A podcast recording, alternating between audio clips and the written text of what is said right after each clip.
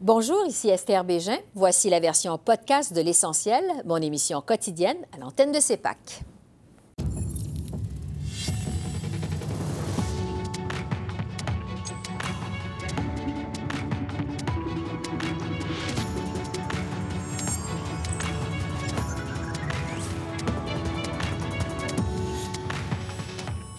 Aluminium et Alena 2.0. La ministre Chrystia Freeland reçoit une imposante délégation du Saguenay-Lac-Saint-Jean.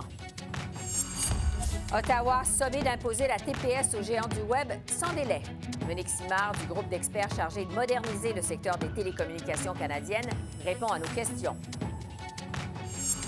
La ratification de l'accord de libre-échange, le français de Peter McKay, retour sur les dossiers chauds de cette reprise des travaux aux communes avec notre panel d'observateurs.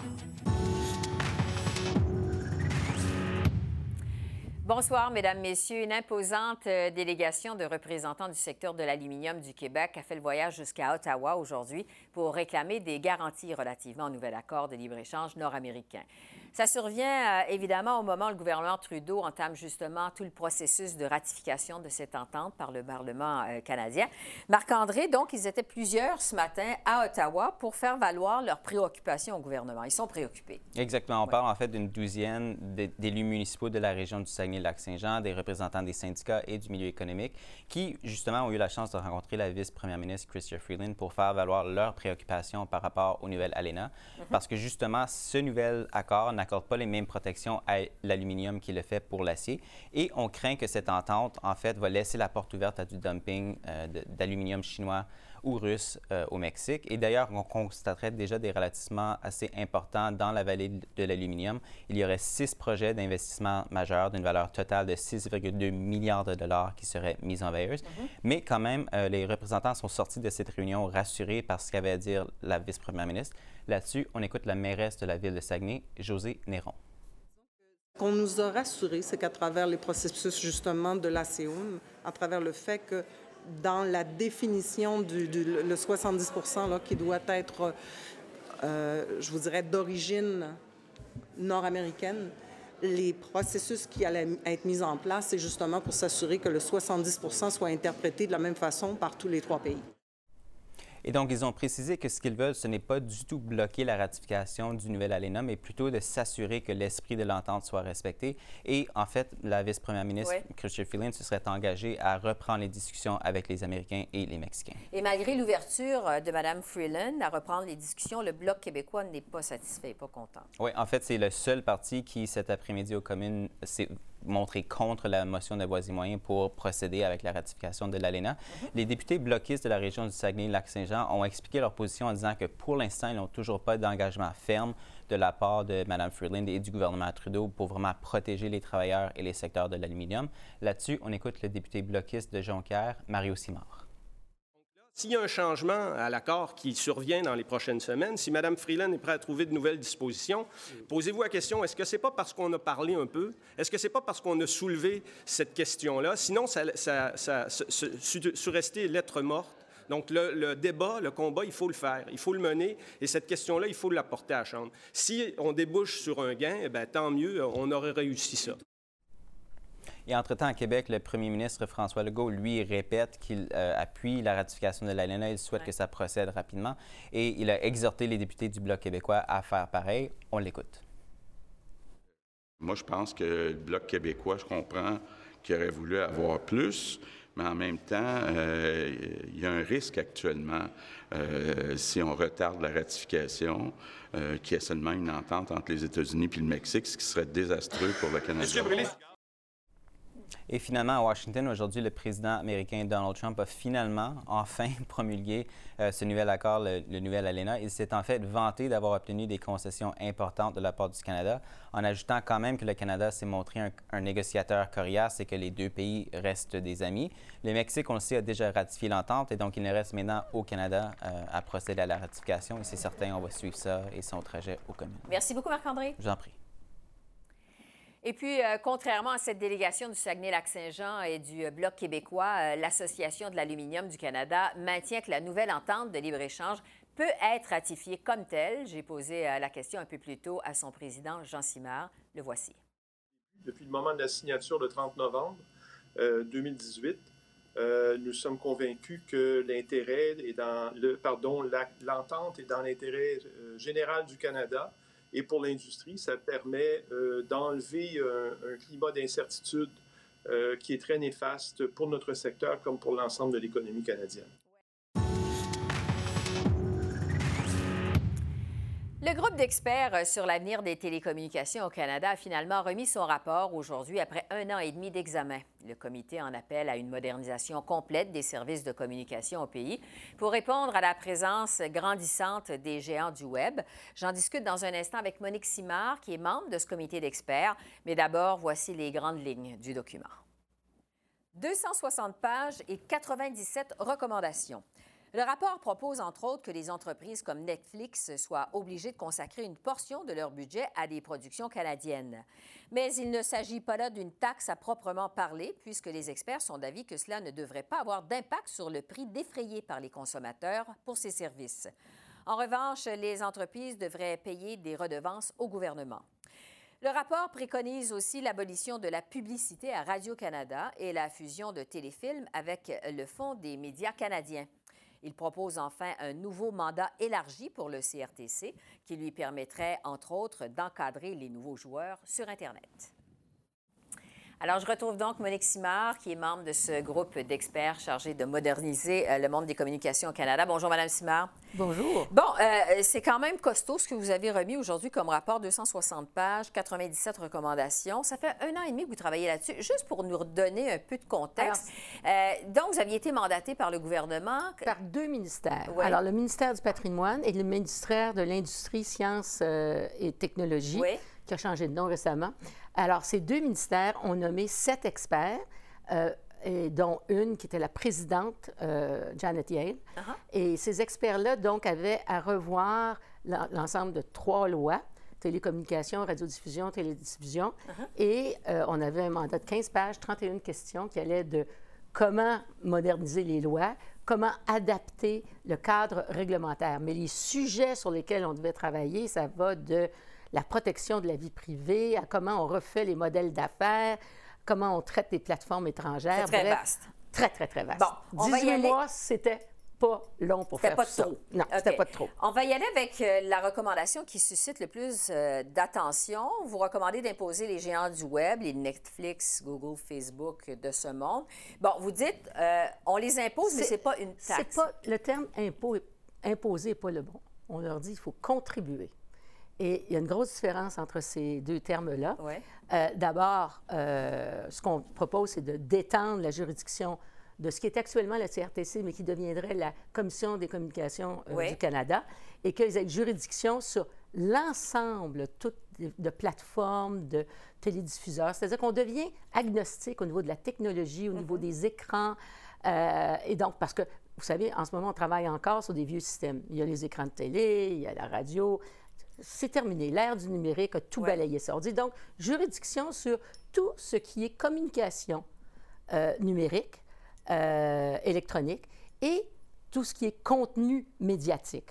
Donc, là-dedans, on inclut donc des plateformes qui, comme vous nommez euh, Netflix, mais je peux vous nommer Spotify, mais je peux vous nommer Crave aussi, mm-hmm. qui est une plateforme canadienne. Ce qu'on dit, c'est désormais, quiconque fait affaire affaires, c'est-à-dire des clients, des gens qui payent des abonnements, euh, ceux qui recueillent des revenus publicitaires, mhm. devront contribuer au système. Alors, il y a différentes façons de contribuer. Euh, pour ce qu'on appelle les curateurs de contenu. Netflix, par exemple, OK? Mais Netflix, c'est un curateur de contenu comme, euh, mon Dieu, une télé peut être un curateur, il choisit, il y a un contrôle éditorial, auront des obligations d'investissement dans la production canadienne, et du contenu canadien, ça c'est mm-hmm. très important, et de découvrabilité du dit contenu. Parce qu'on sait qu'aujourd'hui, c'est le nerf de la guerre, c'est de savoir qu'on existe et puis que le monde nous regarde. Ensuite, d'autres auront des obligations de redevance. Le système de redevance, il existe depuis 30 ans au Canada. Tous les câbles distributeurs en payent depuis euh, presque 30 ans maintenant. Alors, donc, ce n'est pas de l'imposition, c'est de la contribution. c'est très important, cette distinction-là. Et tout ça, ça serait géré par un nouveau CRTC, d'une certaine façon, qui aurait comme un mandat élargi. Alors, non seulement on change le nom, on élargit ses pouvoirs, on lui donne des responsabilités additionnelles. Mm-hmm. Ça, c'est très, très important. Et euh, des, une imputabilité aussi additionnelle et, et d'être, d'avoir un rôle plus proactif parce qu'on est dans un monde de changement perpétuel.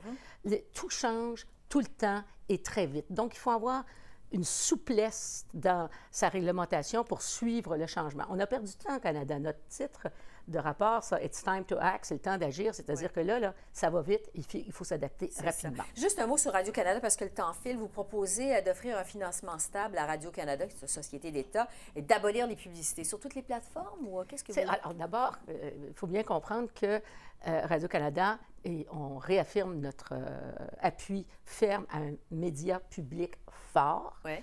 qui est CBC Radio-Canada. On pense que Radio-Canada devrait avoir une stabilité financière adéquate pour remplir sa mission. D'ailleurs, on élargit sa mission. On lui demande de prendre des risques, euh, de faire au fond des choses qui sont plus audacieuses. Euh, mais en contrepartie, un financement stable sur cinq ans Plus de publicité. et plus de publicité. De toute façon, les revenus publicitaires de la télé de Radio-Canada diminuent d'année en année. Alors donc, euh, de compter ça sur l'avenir, c'est, à notre avis, pas très, pas très bonne idée. Et de toute façon, avoir des revenus publicitaires, ça peut parfois exercer des pressions commerciales qui ont une influence sur sa programmation. Ouais. Et vous savez qu'il y a plusieurs, plusieurs télévisions publiques dans le monde ou médias publics qui n'ont pas de publicité. Donc, euh, c'est ce qu'on propose de faire ici. Bon, juste un mot sur euh, CEPAC, qui est financé par des câbles ou distributeurs. Est-ce qu'il y a des changements au Ça financement de devrait pas. Ça devrait pas. Ça devrait pas. Euh, vous êtes euh, une chaîne d'utilité, enfin, je dirais d'intérêt public, Public. pas d'utilité, d'intérêt Intérêt public, public, ouais. nécessaire pour la démocratie.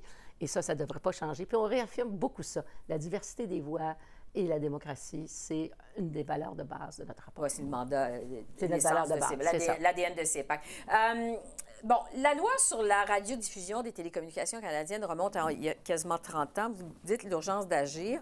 Euh, en fait, ça remonte à une époque où Internet n'existait même pas. On regarde ça, on se dit c'est quasiment surréel que ça arrive maintenant, aussi tard. Est-ce qu'il est trop tard pour proposer ces changements-là? Parce Ben, que est-ce qu'on a trop attendu? Dites pas ça, parce que sinon on a travaillé pour rien pendant 18 mois.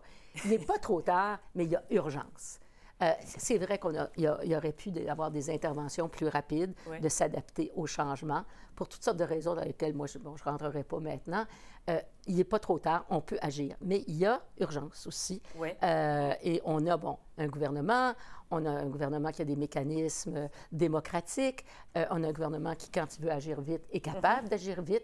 Alors, c'est le message qu'on Mhm. Lui envoie. Parce que c'est une Il y a grosse des choses commande. qu'il peut faire Oui. tout de suite. Hein? Ben, en fait, j'allais vous, vous, vous le demander parce que c'est une grosse commande quand même pour Stephen Guilbeault, le ministre du Patrimoine. Il a réagi, on va le voir dans un instant.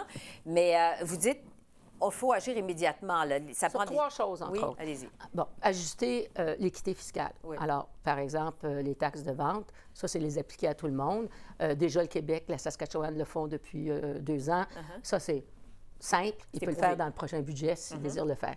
Deuxièmement, tout le projet de donner accès à de la technologie sophistiquée, à de la large bande partout au Canada, ça, ils peuvent accélérer le programme Uh-huh. parce qu'aujourd'hui, pour exercer sa citoyenneté, il faut avoir accès à ça, sinon on ne peut pas. Ça, il peut le faire. Troisièmement, et ça c'est important, euh, le CRTC peut lever son exemption et dire j'exerce désormais mon pouvoir sur l'univers de l'Internet. Merci beaucoup, Monique Simard. Merci. À suivre.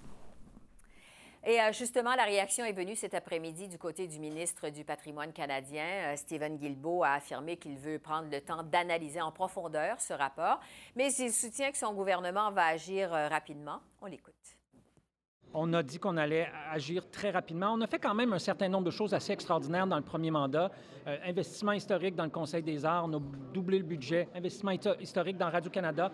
On n'a pas réussi à tout faire dans les quatre dernières années. C'est pour ça que maintenant, on s'attaque à cette question-là et on a pris l'engagement de le faire très rapidement. Nous avons énoncé depuis très longtemps notre intention de faire en sorte que il y ait une contribution de l'ensemble des distributeurs au contenu culturel canadien et que ce contenu-là soit mis en valeur. Euh, il y a plusieurs recommandations dans le rapport qui vont dans ce sens-là. Alors, effectivement, là-dessus, euh, spécifiquement, nos intentions et ce qu'on retrouve dans... Il y a un alignement clair entre ce qu'on retrouve, certains des éléments qu'on retrouve dans le rapport et certaines des choses qu'on a déjà dit publiquement et sur lesquelles on s'est déjà engagé. Non, je pense que le système est, complexe. Euh, on a vu une évolution très importante d'un point de vue des, des modèles d'affaires, des technologies, des plateformes au cours des dernières années. Je ne pense pas que le fait qu'il y ait 97 recommandations fait en sorte qu'on essaie de noyer le poisson. C'est à nous de, de, regarder, de digérer ça. Vous avez vu que le rapport est très bien séparé par, par secteur, la radiodiffusion, la télécommunication, toute la question de, euh, ce qui se passe sur, la toile. Donc, euh, non, moi, ça me va. Ça a été une reprise des travaux chargés cette semaine à la Chambre des communes. Euh, il y a eu évidemment le début du processus de ratification de l'ALENA 2.0, la course au leadership du Parti conservateur, le français de Peter McKay, dès le début de la semaine, qui a fait beaucoup parler. C'est donc avec euh, plaisir que je retrouve notre panel d'observateurs. Je vous les présente à l'instant. L'honorable Sheila Copps, euh, ancienne vice-première ministre libérale, Daniel Bernier, qui a été attaché de presse de Rona Ambrose, Richard Nadeau, qui a été député du Bloc québécois dans la région de Gatineau, et Farouk Karim, un ancien porte-parole du NPD. Alors, bonsoir, avocate. Bonne année. Je pense qu'il n'est pas trop tard pour se souhaiter la bonne année. Je suis très heureuse de vous retrouver. on va commencer par euh, la ratification de l'ALENA 2.0 parce qu'il y a eu déjà un premier vote aujourd'hui, une, une motion de voix et moyens, comme on dit. Le vote a voté, le bloc a voté contre. Euh, Richard, est-ce que la stratégie euh, du bloc est bonne? Oui, ben, c'est un message qu'on veut lancer qui est, qui est important dans la mesure où on considère que euh, l'industrie de l'aluminium va beaucoup souffrir mm-hmm. si ça reste tel quel. Et euh, on veut bien que le gouvernement euh, puisse revoir cette question-là pour la simple et bonne raison que la, question de l'aluminium par mm-hmm. rapport à la transformation dans l'industrie automobile, c'est le Québec qui, en Amérique du Nord, produit le plus d'aluminium. On veut même carbone zéro à ce niveau-là. Mhm. Et on a des collègues euh, mexicains qui, eux, produisent aussi des automobiles, mais achètent leur aluminium de la Chine. Et à ce moment-là, ben, on parle d'un aluminium fait au, produit au charbon, chauffé au charbon, on s'entend. On n'est plus dans, le même, euh, dans la même situation. Euh, chinois et même des donc, pour être... puis, puis l'autre côté, ben, l'acier n'a pas ces contraintes-là, n'a pas la contrainte qu'on a par mhm. rapport à l'aluminium sur le pourcentage du produit qui doit être fait avec l'acier. Donc, euh, on trouve qu'il y a un préjudice face au Québec. Donc, une bonne position du Bloc québécois, même si François Legault, le premier ministre du Québec, euh, Sheila, dit que lui, il faut ratifier au plus vite. Ce sera un désastre pour le Canada. Euh, je, pense que je, pense que c'est c'est euh, une, bonne raison pour le bloc de le bloquer parce qu'ils savent qu'ils ne peuvent pas le bloquer. Ouais. Alors, ils essaient de faire des points par rapport à l'aluminium, mais quand même, il y a beaucoup d'autres dossiers, beaucoup d'autres emplois qui sont en, jeu. Et c'est pour uh-huh. ça que le premier ministre lui-même a dit qu'il faut que ça, ça soit ratifié. Ouais. Et d'ailleurs, Daniel, les conservateurs ont dit qu'ils allaient voter en faveur. Ben, c'est sûr. Ouais. C'est sûr. Mais euh, c'est 900 milliards au niveau de l'économie canadienne. C'est 60 milliards pour le Québec la plupart des petits irritants qu'il y avait au départ, au début, le Bloc, il parlait beaucoup durant la campagne au niveau des produits laitiers, des produits fromagers et tout, mhm. des producteurs de lait. Puis là, maintenant, ben, ils vont à l'avance du coup pour essayer de voir qui ça va affecter. Et dans ce cas-là, c'était au niveau de l'aluminium. C'est normal qu'ils défendent les intérêts très régionaux par rapport, c'est surtout régional, même s'il y en a dans d'autres régions, mais au-delà de tout ça, mhm. c'est notre plus grand marché. Le Québec, comme le reste du Canada, c'est un pays exportateur et une province exportatrice c'est une nécessité, l'entente de libre-échange mhm. avec les Américains. Euh, Farouk, sachant que de toute façon, euh, la ratification va se faire, ça va être quoi la stratégie du NPD? Oui, mais plus d'informations, plus de...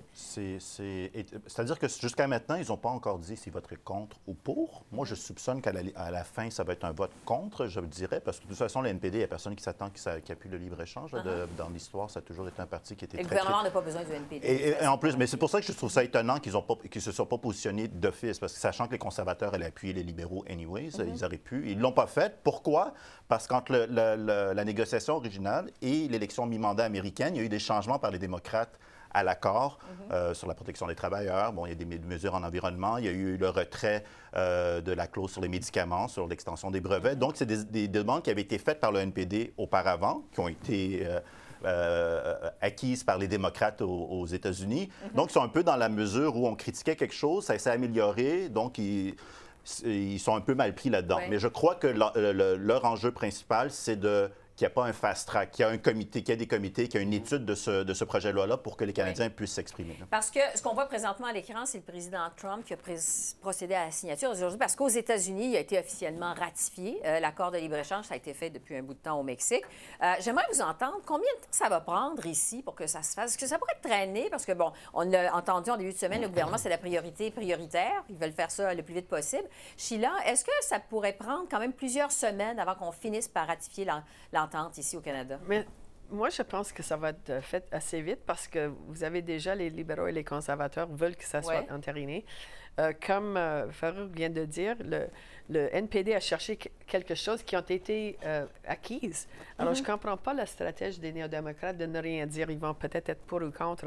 Il serait mieux de dire oui, comme le Bloc, on est contre, ou bien on est, on est pour parce qu'ils ont. Je mm-hmm. pense que le chef a dit à un moment donné, ils ont acquis beaucoup de choses grâce aux démocrates. Et la population en général ne veut pas plonger dans les euh, détails de, l'ALENA. Ils veulent euh, voir l'accord et, les syndicats veulent que l'ALENA soit euh, intérinée.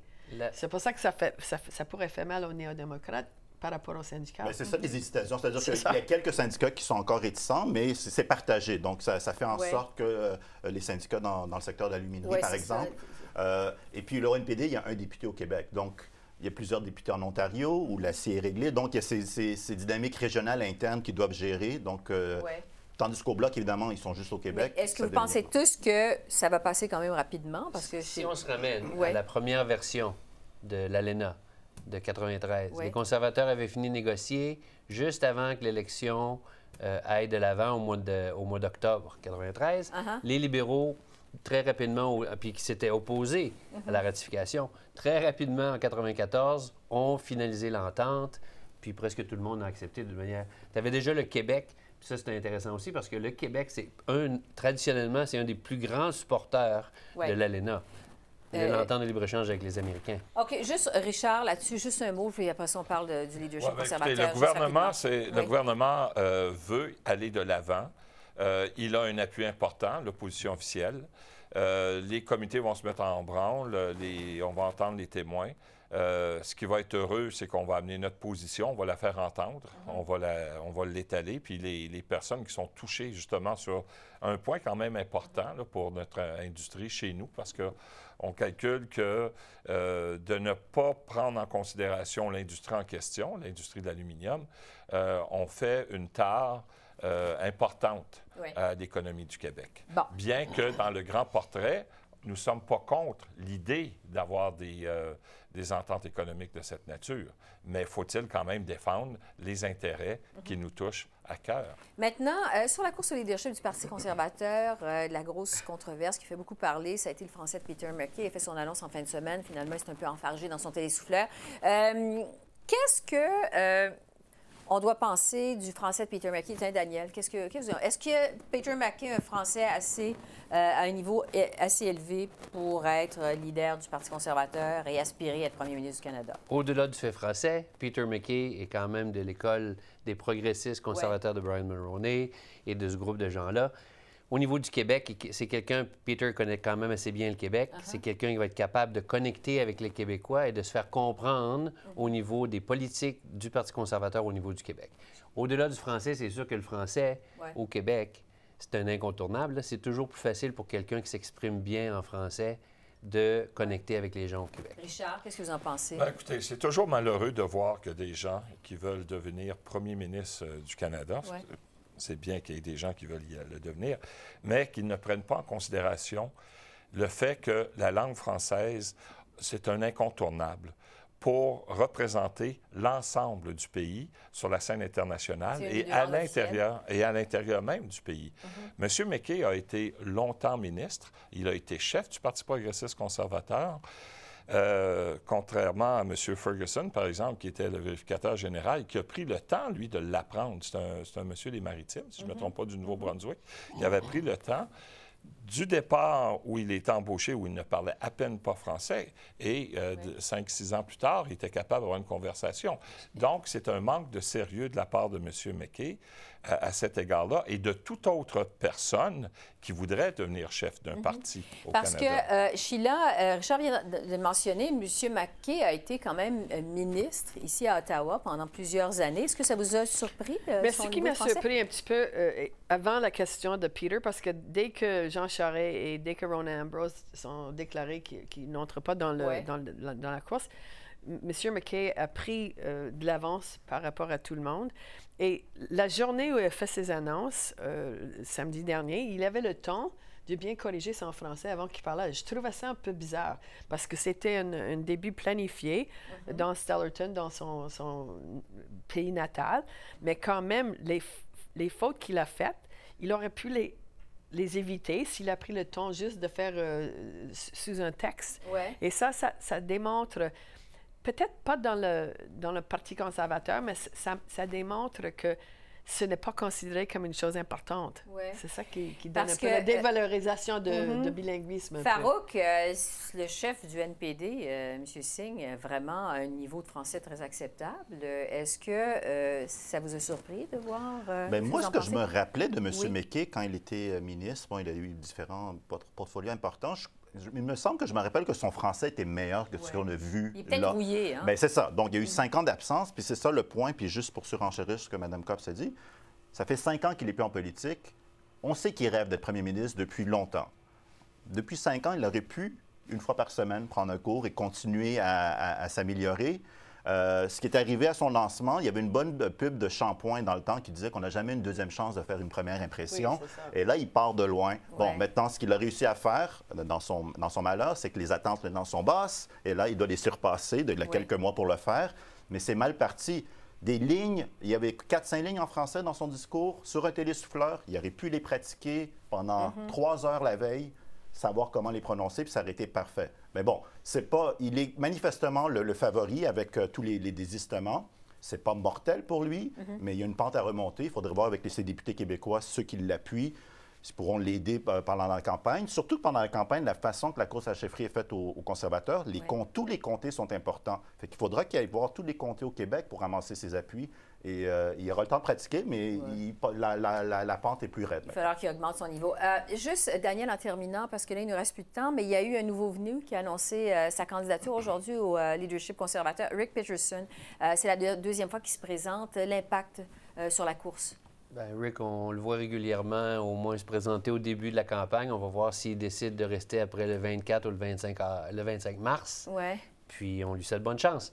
Mais juste pour revenir à Peter, le fait que déjà, au moins, juste en lançant sa campagne comme ça, après une absence de cinq ans, il ait fait déjà les premières pages de plusieurs des médias au Québec, c'est quand même de très bon augure. Parce même s'il a été très critiqué. Ça a été difficile, parce que c'est un départ un peu euh, chaotique. Fait que ça, dans ce temps-là, il faut se reprendre.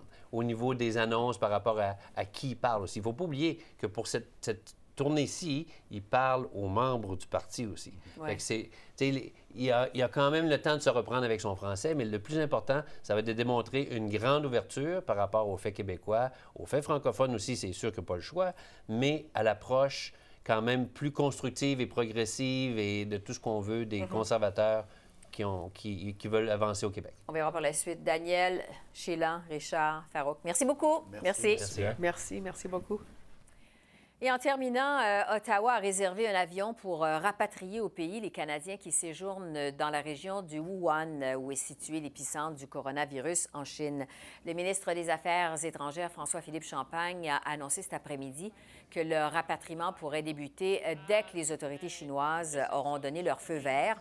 Euh, le ministre Champagne précise qu'au moins 160 Canadiens ont demandé l'aide consulaire jusqu'à maintenant. Pendant ce temps, euh, il y a Air Canada qui a aussi suspendu ses vols vers Shanghai et vers Pékin, et ce jusqu'à nouvel ordre. Alors voilà, euh, c'est comme ça qu'on a vu l'essentiel de ce mercredi 29 janvier à Ottawa. Esther Bégin qui vous remercie d'être à l'antenne de CEPAC, la chaîne d'affaires publiques par câble. Je vous souhaite une excellente fin de soirée et je vous dis à demain. Au revoir.